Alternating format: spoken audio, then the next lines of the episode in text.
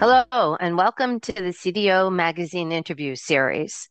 I'm Dessa Glasser. I run the data and analytics practice at the Financial Risk Group, and I have the pleasure today of talking with Denise Letcher, who is the CDO of PNC Bank. Can you describe some of the critical features and how you've introduced a data risk framework to the business and the other functional areas of your firm?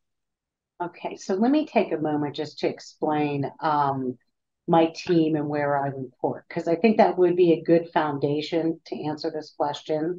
So, um, so I do report to the chief risk officer. So I sit in the hmm. second line of defense, and, and, just you know, to give the basic of of heightened heightened standards. There's three lines of the defense, where the first line of defense is in the business the second line of the defense challenges the first line, and the third line of defense is internal audit. And enterprise services is a lot what I do as the CDO. Enterprise services can sit in the first and second line. So here I am, a CDO, reporting to the chief risk officer. I have one team that is very independent and they are a second line of defense data risk team. And then my other CDO functions like data management, being the business owner for the data ecosystem, centrally supporting data analytics, those are more enterprise services. So when I think of um, the data risk framework, in my second line of defense data risk team, I have a team of very good data risk officers, and their critical function is to oversee the data risk management practices across the enterprise. And then, as part of their role, they establish data policies and procedures. They also monitor the effectiveness of controls and they monitor adherence to the data risk appetite and is issue remediation. So that team is very focused on those elements. They basically look at incomplete and inaccurate data and they make sure that they can accept, act, assess the risk, measure it, and monitor it. So, and then as far as the second part of your question. So, how did you introduce it to the business? So, one of the things that we did is when we first set up the data risk domain, we partnered with the business because this is a new practice. You have to partner when you identify the first business processes where you put data controls around data risk. And then we partnered with them on the production of the reports and the metrics and, and the monitoring. So it was a partnership at first before you could step back and be more independent. And then, as far as the whole the CDO and the enterprise data services, there like the responsibility there is you have to provide the appropriate data governance policies and procedures that people use out there. And you have to provide definitions for critical data and tools. And you really need to give people what they need so they can measure and monitor quality. Okay, great. So a little, bit, a little bit complex there, but I hope that answers. Yeah. It. Yeah, no. So you have an enterprise services, but you also have a control function. But in building it, you've engaged the business and, and kind of trained them along the way, it sounds like. Yeah, exactly. exactly. Yeah. Very, very smart idea.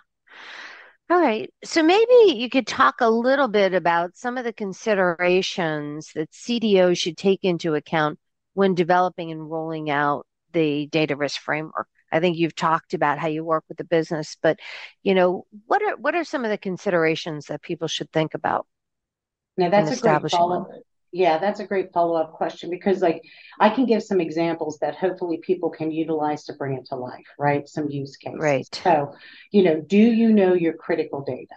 You know, have a definition of what your critical data is Uh, do you have the ability to measure data quality? You know, what tools do you have in place? How do you measure it? Uh, can you provide data metrics and reporting across the data lifecycle? Uh, can you follow the lines of defense? Do you know who's doing what and what their responsibility is? Uh, can you drive the data standards? So, you know, in summary, you know, I think the CDOs have to be able to support data quality metrics. They have to support standards on quality.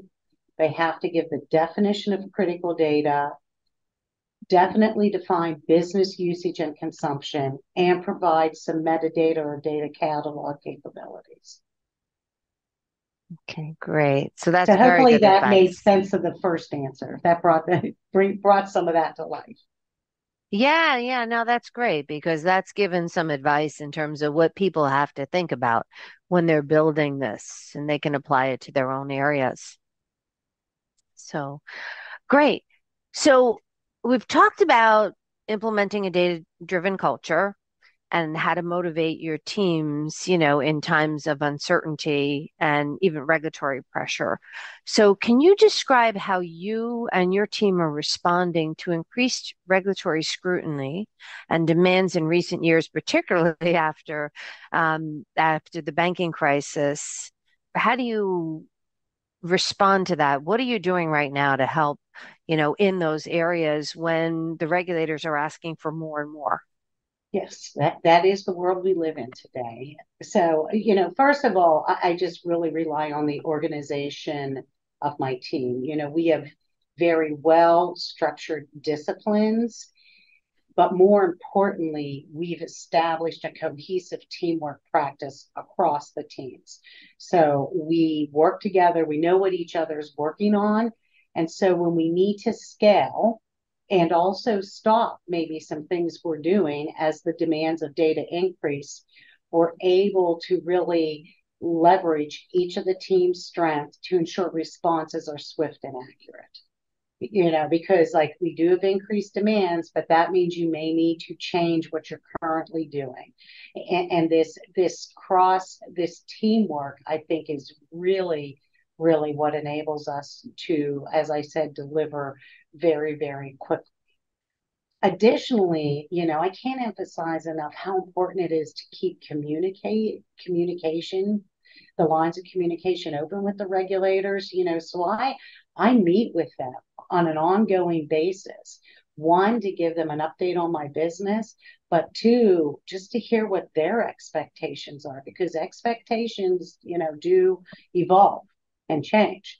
And, and it's very important to directly ask, you know, um, what what are you looking for? What are your expectations? Um, talk openly.